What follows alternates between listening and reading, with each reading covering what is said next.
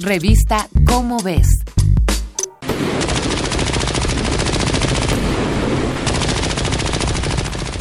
Durante cuatro días, del 14 al 18 de julio de 1969, El Salvador y Honduras tuvieron un fugaz encuentro bélico que dejó más de 3.000 muertos. Entre todos los motivos que habían acrecentado las diferencias entre ambos países, por cuestiones territoriales y de migración, algunos creen que el detonante del conflicto pudo haber sido algo tan sencillo como un partido de fútbol.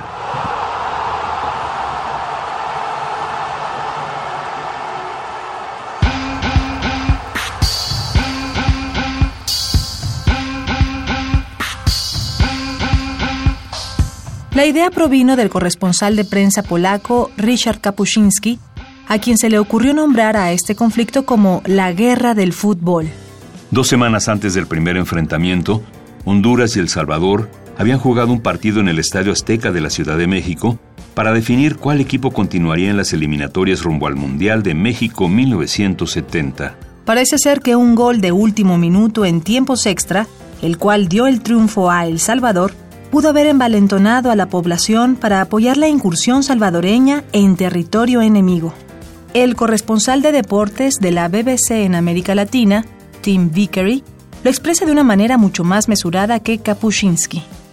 Es imposible creer que el fútbol fue la causa subyacente del conflicto, pero también es difícil entender cómo la tensión podría haber escalado a un nivel militar sin el efecto inflamatorio de los Juegos Eliminatorios hacia la Copa Mundial de 1970. En realidad el fútbol tiene una influencia social tan fuerte, y de ser así, ¿por qué es tan fácil dejarnos llevar por él? Toda la iconografía del fútbol se mueve en el terreno de lo simbólico. Las canchas, los colores en las camisetas, las mascotas y sobre todo la unión son abstracciones de la realidad. El profesor Enrique Rivera Guerrero, del Departamento de Psicología y Ciencias de la Comunicación de la Universidad de Sonora, opina que, además, estos símbolos están íntimamente relacionados con la guerra. De acuerdo a esta teoría, los deportes profesionales reactivan en los sujetos las identidades latentes que se expresan a través de las diferencias y las confrontaciones. Esta sensación de nosotros contra los otros nos permite distendernos en un conflicto que está protegido por reglas y convenciones, como los ofrecidos por los límites de un reglamento. Al ser gregarios por naturaleza, los seres humanos tenemos una constante necesidad de pertenecer y hacernos sentir que esa pertenencia es útil. El apoyo de un aficionado a una camiseta cumple muy bien esta función.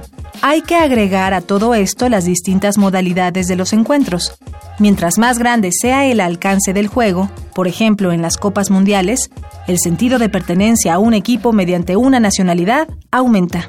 El lado negativo de esto parece ser histórico. Los enfrentamientos entre países tienen connotaciones de guerra, las cuales son usadas también en el fútbol, y para algunos aficionados, esa línea entre lo lúdico y lo bélico se desdibuja.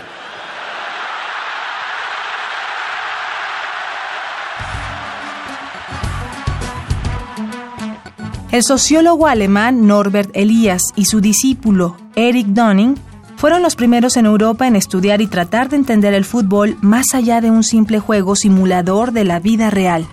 Son los primeros de una larga serie de nombres de filósofos, psicólogos y antropólogos que en busca del detonante pasional que a veces lleva a la violencia, llegan a una conclusión común.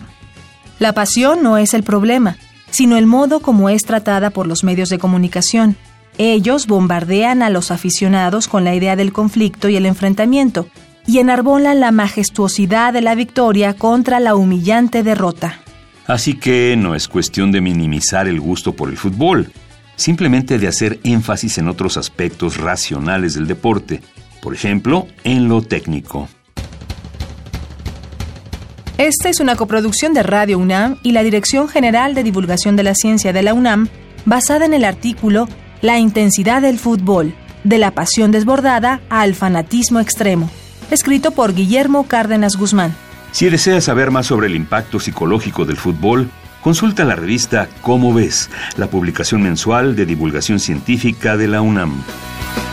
Revista Cómo ves.